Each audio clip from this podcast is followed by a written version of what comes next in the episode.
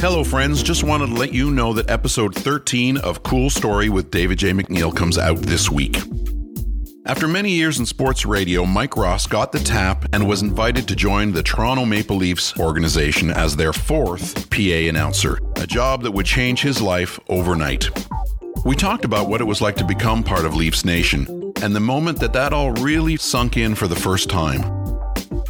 That hey, you're in the NHL moment for me, and and hey, you're you're part of the Maple Leafs organization moment for me came when uh, his dad had brought in his son. Kid was maybe five or six years old, and I sit in a soundproof uh, booth uh, up uh, above the press box, and so I'll, I'll, often bring people into the booth and sit them in the chair, set up the mic, and and give them a picture, and they get the arena in the background. It's a great shot, really unique.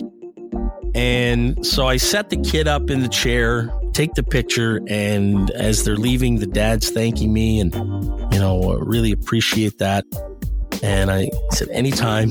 And just before he crosses the threshold of the door, he turns around again and says, Hey, by the way, when he's out in the driveway and playing street hockey, he does you.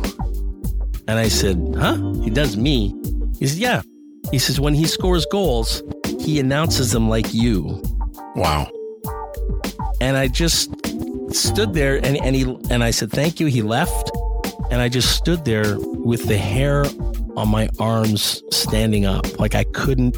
And that's when it really hit me what responsibility came with this job.